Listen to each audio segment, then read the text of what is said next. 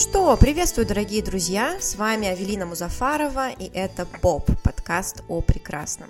Слушайте, честно говоря, я пытаюсь родить этот подкаст уже второй год, но как-то все не заладилось.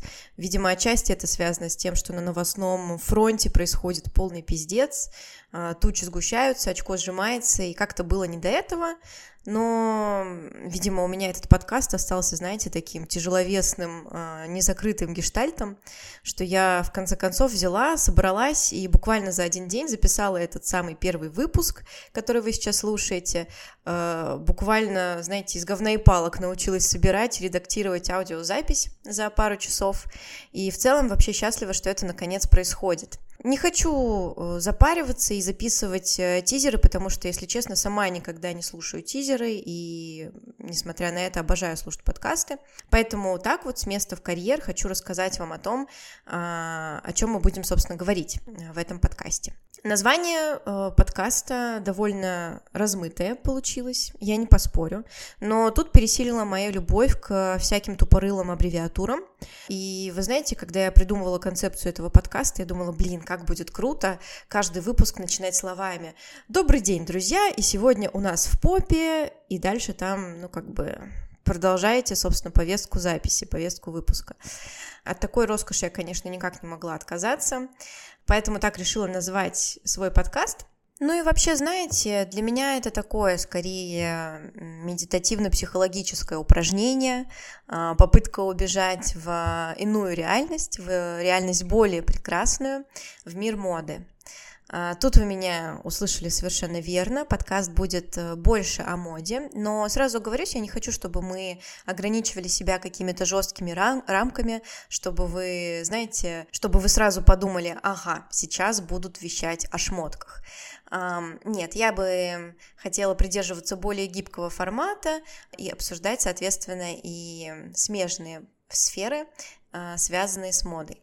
Итак, не мудрствуя лукаво, предлагаю э, сразу перейти к теме нашего первого выпуска.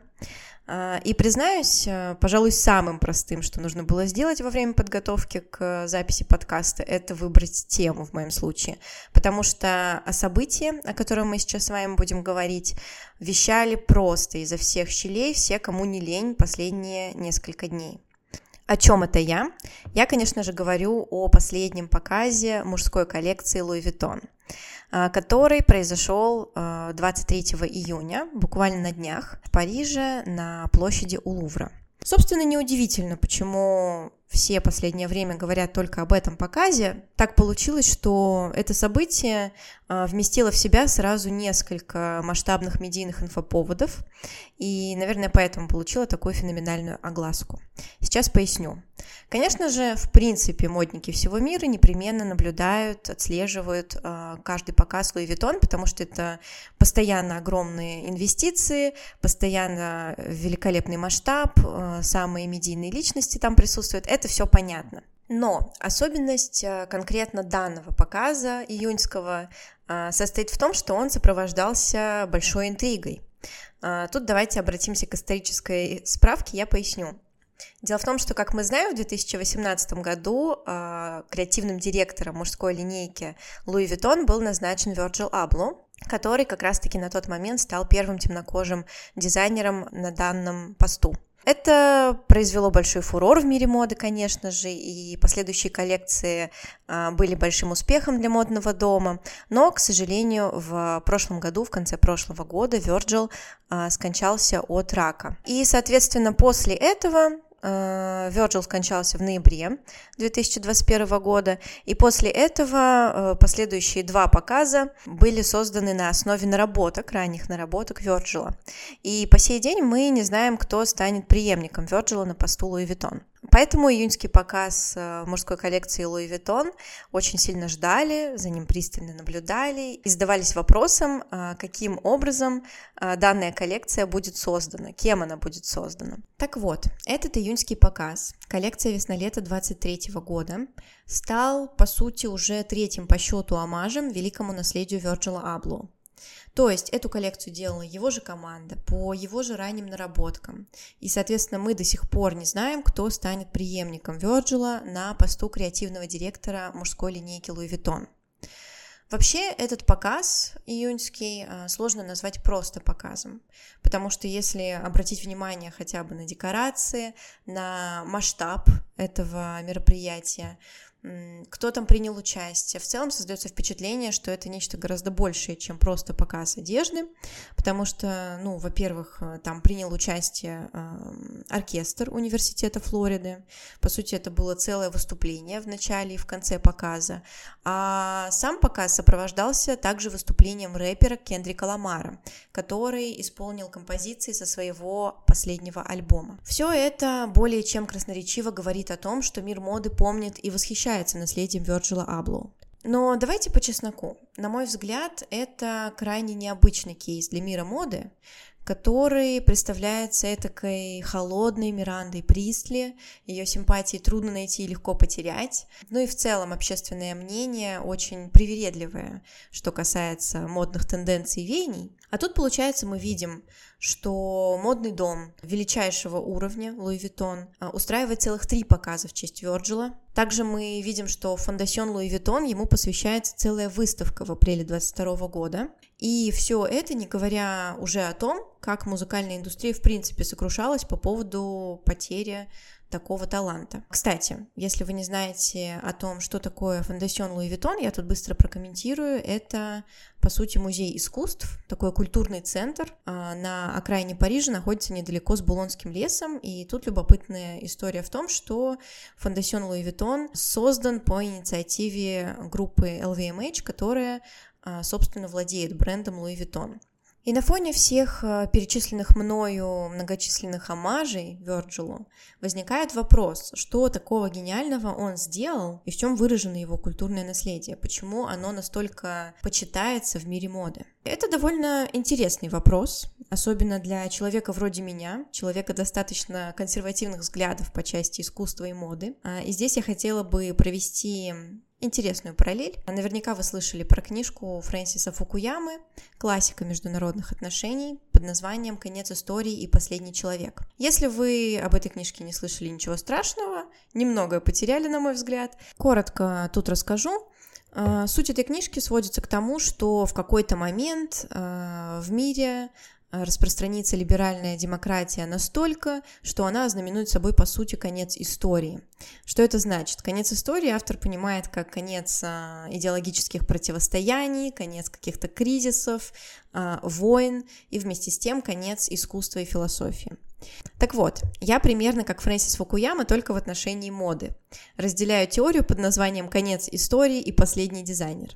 И вот для меня последний дизайнер — это Маржела.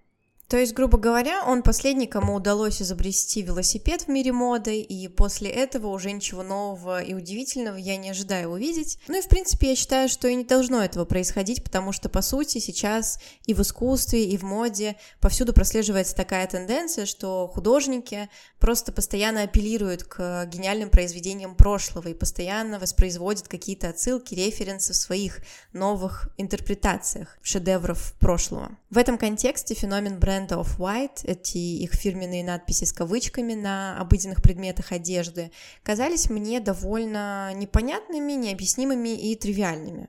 Ну, то есть, откуда все это взялось, почему э, мы должны восхищаться каким-то довольно банальным кроем, при том, что человек просто что-то там написал на предмете одежды. Тем не менее, все это получило довольно большое распространение в культуре сегодняшнего дня и до сих пор процветает. Как пример могу сказать, неделю назад я была в Москве по делам, а я проживаю в Петербурге. И на протяжении той недели, что я находилась в столице, я завела привычку ужинать на Патриках и наблюдать за проходящими мимо, разодетыми в пух и прах девушками. Причем я говорю это без какого-либо снобизма и иронии, я просто обожаю, я восхищаюсь тем, как наши русские девушки не жалеют никаких сил, ресурсов и времени и прям раздеваются в пух и прах и выглядят всегда блестяще и стараюсь в этом плане соответствовать высокой планке. Так вот, э, я наслаждалась ужином, э, наблюдала за девушками и обратила внимание, что одним из самых ходовых брендов на Патриках, по крайней мере, особенно брендов сумок, оказался Off-White. Uh, то есть это довольно-таки, ну, классические сумки с разными надписями с кавычками наподобие not for sale, salary inside, cash inside и так далее. То есть Можете просто загуглить сумка Off-White, и вы увидите миллиард примеров таких сумок с разными надписями. Окей, Базару Джексон. Сумка с надписью «Внутри наличка» — это довольно остроумно, свежо, интересно, полностью отвечает запросам молодежи, и в целом в этом жесте считывается привычка смешивать э, высокое с низким, высокую моду со стрит-стайлом, и наоборот. То есть как бы посыл абсолютно прозрачен. Но тянет ли это на прям гениальную гениальность? Как мы знаем, Off-White был основан в 2012 году, и этот бренд тут же поймал такую волну хайпа, что буквально перевернул индустрию моды с ног на голову. Этот бренд был настолько успешен, что номинировался на многочисленные знаменитые премии, участвовал во всемирно известной выставке Питиома, это выставка мужской моды, ну и в целом достиг феноменального коммерческого успеха. Но так-то, если покопаться и подумать, то творчество Вирджила будет, наверное, просто несправедливо назвать каким-то стрит-стайлом с подиума. На самом деле его коллекции настолько изобилуют разными культурными цитатами, смыслами, отсылкам к извест... отсылками к известным художникам, что меня, так сказать, модную деревенщину, застрявшую в 90-х, это исследование прямо-таки затянуло на весь день. Если прям вот э, развернуть ретроспективу работ Вирджила, то можно наткнуться и на Караваджо, и на Баухаус, и на Ле Корбюзье, и Такаси Мураками, и так далее, и так далее. Это очень такой интересный многослойный пирог открытий. Я не буду утомлять вас подробностями каждого моего мини-открытия, но я, пожалуй, хочу поделиться такой, на мой взгляд, самой интересной историей, которая оказалась как раз-таки связана с пресловутыми надписями в кавычках. И первое имя, которое я хочу назвать в данной связке, это Марсель Дюшан. Наверняка вы слышали об этом прославли... прославившемся на весь 20 век художнике, хотя, наверное, его сложно назвать действительностью художником, но, тем не менее, э, Марсель Дюшан, это был такой французско американский художник, который был популярен своим методом готовых вещей, ready-made. В чем заключался этот метод? Дюшан, по сути, брал э, обычные предметы, то есть совершенно привычные нормальному человеку, и наделял их каким-то художественным смыслом, помещал эти предметы в контекст музеев, художественных выставок, подписывал их и таким образом превращал их в предметы искусства. Безусловно, это был очень такой шокирующий акт, особенно шокирующий для начала 20 века. И поначалу публика очень негативно отнеслась к работам Марселя Дюшана, однако сегодня он уже считается одним из самых великих художников 20 а, века. И, наверное, здесь, как иллюстрацию, можно вспомнить фонтан. Знаменитый фонтан, вы наверняка о нем слышали. По сути, фонтан представляет собой самый обычный писсуар, который Дюшан перевернул, подписал надписью r.mat, что, в принципе, означает r.дурак. И таким образом он э, превратил писсуар в настоящее произведение искусства. Помимо фонтана, Дюшан использовал такие предметы, как велосипедное колесо, сушилка для бутылок. В общем, так-то, если подумать, какая-то полная повседневная дичь, но, как видите, в конце концов он таким образом прославился на весь мир. Почему же творчество Дюшана произвело такой фурор в мире искусства? Суть здесь в том, что Дюшан обратил внимание именно на то, что происходит, так сказать, внутри художника. Для него искусство — это в первую очередь не сам предмет работы художника, это в первую очередь именно то, что творится в его душе, то есть это его мысли, чувства, переживания и так далее. То есть ранее у нас в абсолют искусства возводился именно объект, именно финальное произведение искусства.